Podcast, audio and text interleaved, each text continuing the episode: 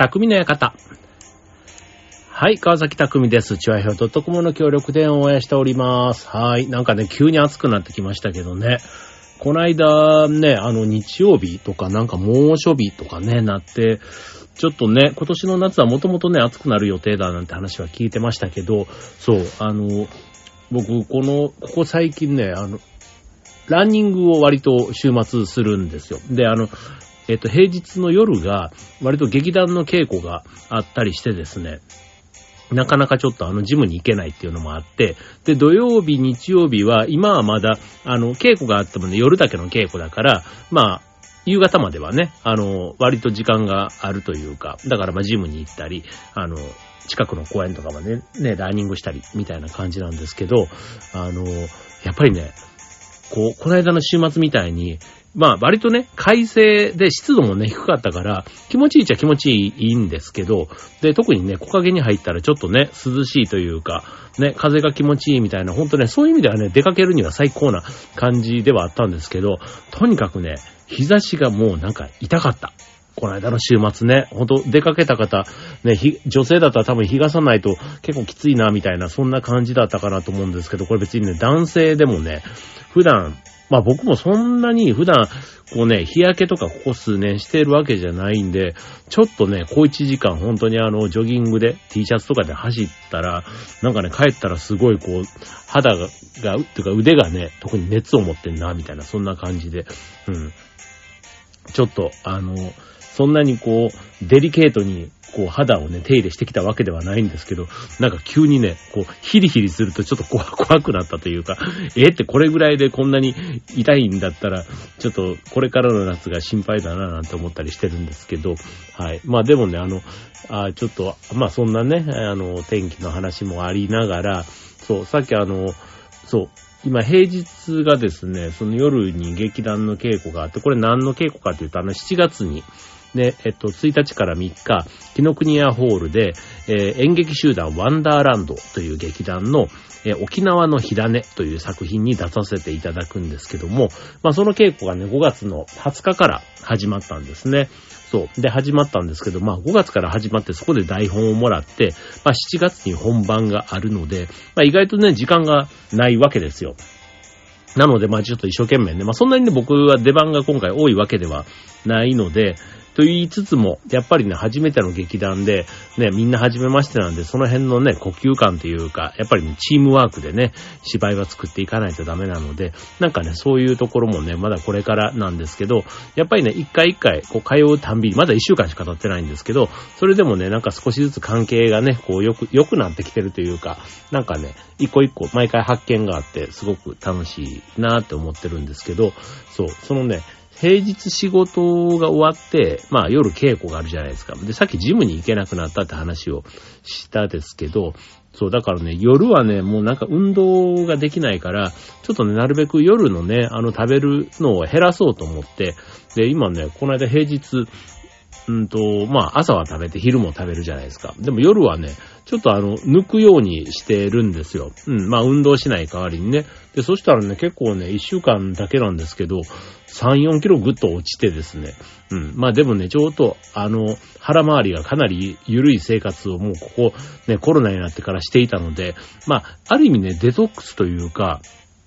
うんと、そう、やっぱりね、空腹で、まあ、腹いっぱいで逆にね、寝るとね、こう、胃が持たれて、多分ね、熟睡できてないから、朝の寝起きなんかもすごい悪いんですけど、ちょっとね、夜を抜くと確かにね、空腹はね、しんどい時があります。はい。空腹は大変な時があるんですけど、そこをね、ちょっとね、あの、ブラックコーヒーとか、なんかそういうのとか、あと緑茶とかね、なんかノンシュガーのものとかで、なんかこう胃をごまかしながらっていうか、やるとね、やってまあ夜ね、寝るとこまで行くじゃないですか。うん、そしたらね、うん、次の日の朝がね、すごい気持ちいいんですよ。なんか目覚めもいいし、あの、目覚めが異様に良くなりましたね、今。うん。このまだ一週間の実感ですけど、異様に良くって、そう。で、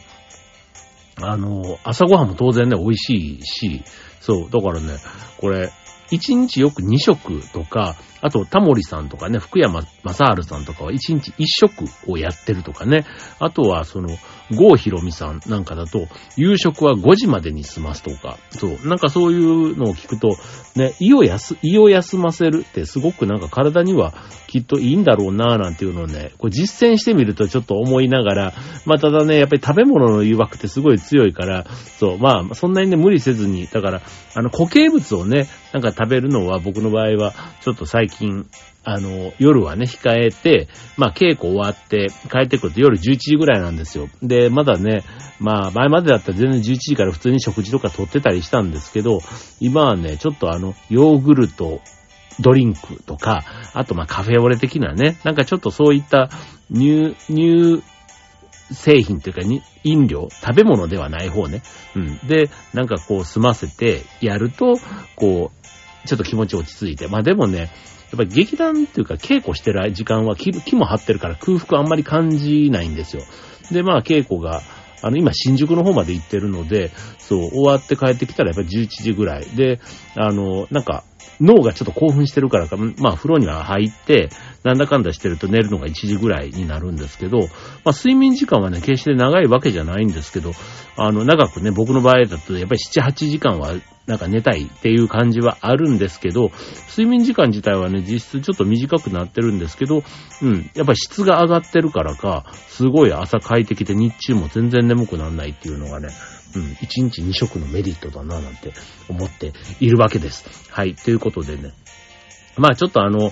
空腹対策ってね、なんかこう、自分との戦いみたいなことあるじゃないですか。うん。だから、うん。まあでもね、ちょっとその食の誘惑、ね、ついついこう、引っ張られがちという方にね、今日のテーマ、ドカ食い対策でお送りしたいと思います。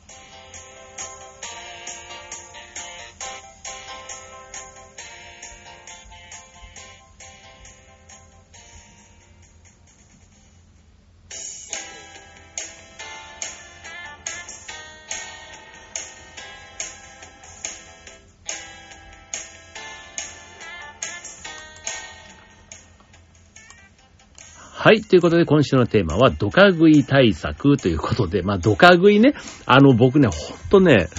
あの、米粒は、もうね、この1年ぐらいかな、1、まあ、あの、付き合いとかでね、外で食事とか食べるときはもちろん食べるんですけど、家でね、夜に米粒とかは食べないんですよ。そう、食べなくなってもう、ここ、もうコロナになって、でも1年半ぐらいかな。そう。まあそれもね、まあやっぱり夜、ちょっとおかずメインで、みたいな感じで、なんですけど、ただね、やっぱりね、満腹、腹8分目、腹8分目ってやつが、なかなかできなくてですね。そう。やっぱりね、腹いっぱい食べちゃうんですよ。だから、まあでもね、こうサラダだったら腹いっぱい食べても大丈夫だろうとかね、なんかそういう風に思いながら、こう、いつも自分の中ではね、こう、サラダだからいいんだろうとかね、なんかそういう風にやってはいるんですけど、まあそれでもね、うん。なんかね、サラダばっかり食べてても、そんなに痩せるわけじゃないなっていうのが正直なところで、やっぱりね、腹いっぱいになってる状態っていうのが、なんかこう、あの、脂肪というか、ね、なんかそういうのを落とすって意味ではあんまり効果がないのかな、僕の場合はね。はい。なんていうふうにもちょっと思ってて、そうだからね、その、腹いっぱい食べる行為みたいなところをそもそも抑えないといけないのかなと。ね、あの、割とドカ食いというか、そういうのって割と男性多いかな？多い、多くないですか？あの、僕男性でね、あの、よく食事の時に、一噛み、一噛みじゃないや。こう、一回口の中に入れたら、最低30回は噛みましょうとかね、いうや、ルール、ね、それがこう、あの、満腹中枢を刺激して、その少量でもね、お腹がいっぱいになるみたいなのあるんですけどもね、もう、あの、何回も噛むっていうね、あの行為がね、どうもね、習慣づかない。っていうか、全然美味しく感じない。なんかもう、離乳食みたいに口の中になってくるじゃないですか。でもなんか口の端とかなんかカニみたいな泡が出てきそうで。そう、だからね、あれ、なんかね、こう、本当だったら100回ぐらい噛んだ方がいいらしいんですよね。本当、本当にだからもう、そうなってくると、胃に負担がかからないぐらい、こう、ドロドロになるからきっといいんだろうなっていうふうに、そこはわかるんですけども。うん、ただなかなかね、続かないなーっていうのがね、あの、正直なとこですね。はい。ですけども、はい。まあそんなね、いろいろあの、ドカ食い対策みたいなものは、こう、巷にはたくさんあるわけですけども、はい。じゃあ今日ちょっとご紹介するのが、うん。えっと、まあ食べる前にね、やるということで、えー、まあ、この食欲を抑えるということだから、その、なんだろう、我慢するじゃなくて、自然に抑えられてるんだったら、まあなんかいいかなって思うんですよね。はい。ということで、えー、まず今日一つ目。えー、どこでも誰でも簡単にできるっていうことで、えー、耳もみ。ミニモニじゃないですよ。ミニモニなんてもわかんないか、今のね。20年以上前だもんね、きっとね。あの、モーニング娘。のね、中から生まれたユニットですよ。あの、辻ちゃんとかこちゃんと、あともう一人の子は忘れました。あと、あと、矢口とね、あの、4人で組んでたユニット、ミニモニですよ。ミニモニ、じゃんけんぽんっていう歌がありましたけども、えそれはミニモニ。今回言うのは、耳もみ、耳も、耳もみ、耳を揉むということですね。はい。えー、耳を手で揉んであげるだけの耳揉みは空腹感を抑えるのに効果的ということなんです。えー、空腹時に効果的なのは耳穴の前の軟骨にある起点というツボ。起点の木は、えっと、植えるっていうね、木がの木ですね。はい。植える点ということ、そんなツボがあるんですね。耳穴の前の軟骨。耳、耳穴の前の軟骨ってあの、ちょぽっと出てるあの柔らかいとこなのかな？でも、うん。うん。なのかな？うん、ちょっと後でね、これね、ちゃんとあの、調べてやった方がいいですよ。うん。ただ耳を揉むだけだから、まあ、いつでもどこでも簡単にできるということで、あの、空腹時だけじゃなくって、この耳揉みの習慣をつけておくと、割といいことがありますよ、ということでした。ね。はい。まあ、耳揉みね。まずそこちょっとキーワードで今日覚えて、あの、置いてください。はい、続いて、えー、あ、さっき言った、この、噛むということ。食事中の、えー、とこです。食事中に実践すると良いというので、100回噛む。ね、さっき30回って話をしましたけども、うんと、30回っていうのは、うんと、無理しなくても30回噛むということ。だからこれね、よくあの、食事ね、こう、お昼とかランチ行っても、すんごい僕なんか早食いというか、うん、5分とは言わないですけど、10分はかかんないなぐらいな感じで、普通に定食とか食べ終わっちゃうんですよね。そう。でもあの、昔から言われているように、よく噛むという行為自体は、まあ消化にもいいし、あとは食べ過ぎを抑えることもできるということで、まずは意識的に100回噛むことを意識するということをやっておくと、気がつくと、えー、無理しなくても30回以上噛むようになっていくと。ね、これ噛む習慣がある人って、逆に、こう、10回ぐらいで飲み込もうと思っても飲み込みたくないから噛むっていうことになるじゃないですか。そう、だから、あれですよね。食事の時間がやっぱりその分伸びるじゃないですか。だから、ね、早く食べ終わりたくても、そんだけ噛むっていう行為を人よりやってるから、ね、こう、早食いの人、早食いというか、ね、の人たちと一緒に行くと、まあ確かにね、でもね、僕も会社でそういう従業員食堂みたいなところがあるんですけど、そこに行った時に、すごい噛む後輩がいたんですよ。で、で、もぐもぐもぐもぐね、あの、ハムスターみたいに噛んでるから、あまあ、なんか可愛げもあるんですけど、あの、そう、でもね、だし、そんなに一生懸命噛んで食べてるのってって、別にね、なんか、あの、食べ終わっても、自分が食べ終わっても、その人はまだね、半分は過ぎてるかなぐらいの、そんな感じだったりもするんですよね。でもやっぱりね、後輩だから僕はね、先輩で先に食べ終わってると、なんか気使うというか、なんか一生懸命ね、食べるんですよね。だからその分会話も減っちゃうじゃないですか。でも僕は僕でね、食べ終わって、あの、することがないって言ったら変ですけど、まあなんかいろいろね、こう会話をこうしたりすると、うん、なんか、そうやってね、噛むっていうことが、ああなんかできたらいいなっていうか、なんか自分のできないことをやってるし、絶対ね、さっき言ったようにあの、消化にいいし健康にいいみたいなこと分かってるから、ああ、絶対こういうことを習慣づいてる人ってね、なんか、あの、丁寧に生きてんだな、みたいな感じがしますね。はい。まあ、僕自身もね、まあ、丁寧に生きてる部分がないわけじゃないんですけど、どうもね、この噛むっていうことに対してだけはね、丁寧になれないというところですね。まあでもね、これもあの、その人の性格によるとこかなと思うんで、まあこれあの、自分にね、もし合うようだったら、ぜひ実践していただくといいのかななんて思います。はい、続いて3つ目。お腹が空いたと感じたら、軽く筋トレをすると。うん。これはね、あの、なんか、あの、わかる気がしますね。うん。あの、お腹が空いたと感じたら、逆にね、なんか余計なエネルギー使わずに動きたくないとかって思いがちですけども、腹筋とかスクワット、軽く体を動かすことで空腹感が抑えられますということ。食事の2、30分前に運動すると良いということですね。うん。確かになんかね、あの、ウォーキングとかね、まあ別に筋トレじゃなくても、うん。まあストレッチみたいなものでもね、いいし、あの、食事を作りながら、食事の2、30分前ということで言うと、食事を作りながら、つま先立ちとかをして、軽くその運動的なものをね、取り入れるっていうのもいいと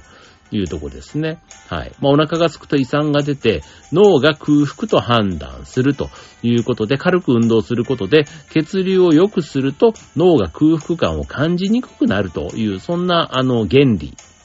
なんだそうです。はい。まあ、体はね、筋肉と肝臓と脂肪にエネルギーを蓄えているので、食前に筋トレをして筋肉のエネルギーを使っておくと、食事で摂取した栄養が、まあ、筋肉に使われますと。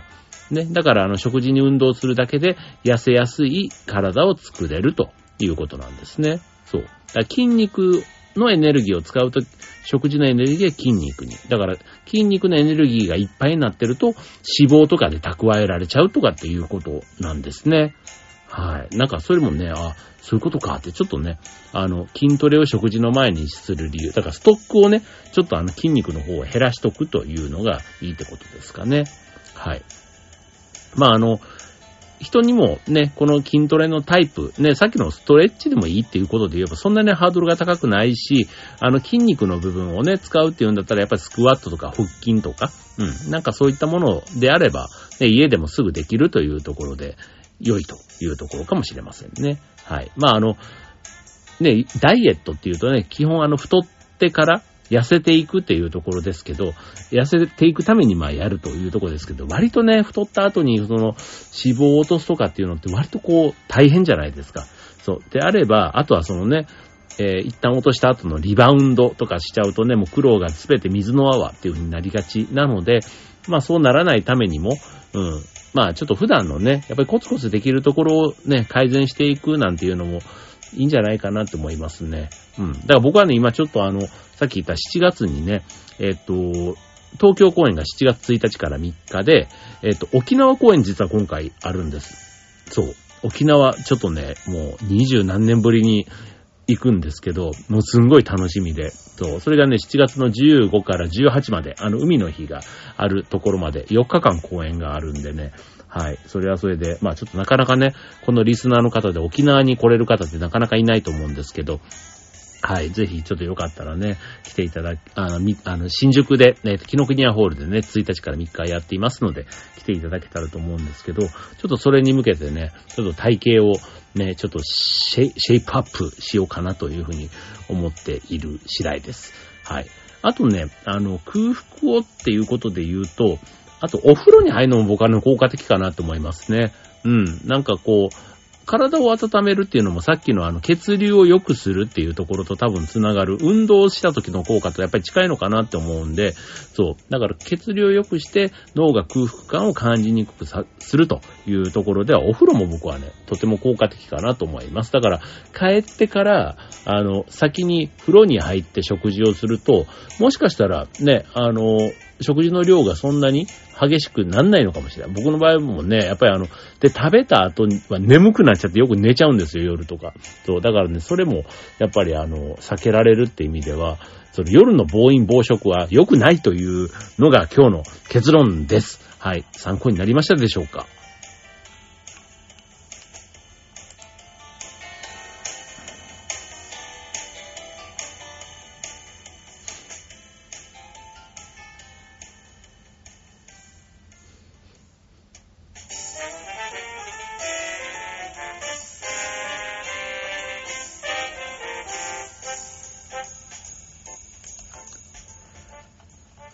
はい。ということで今日ののテーマは、ドカ食い予防ということで、えー、お送りいたしました。はい。まあ、ドカ食いね、これね、もう自分との戦いだと思います。はい。もうね、人がね、なかなかこう、食べるのやめなさいみたいな風にね、言ってくれる環境だった、まあそれはそれでですけど、ね、食べたいものを我慢させられるストレスもあるじゃないですか。そう、だからそれはそれでストレスだし、かといってね、何も言われないと自分でね、そこを、自分を律するというか、ね、それも割とまあ、大変というか、よっぽどね、意志の強い人だったらいいのかもしれないですけど、割とストレスが溜まりがちというとこだから、まあ、なるべくね、自然にその空腹を、健康的にね、しかもね、抑えられるっていう、なんか病気ね、具合が悪くなって食欲がないみたいなもうそれはそれで悲しいことだと思うんですけど、まあ、自然にね、こう抑えられる。で、あとは日々のね、やっぱり摂取量を落とすというところも、こう、チリツモみたいなところでね、一食、二食とかだけだったらなかなか効果は見えないですけど、これが一週間、二週間、一ヶ月とかになっていくと、割とね、その小さな積み上げがね、こう、お腹にも効いてきたりするんじゃないかな、なんていうことを思っておりまして、はい。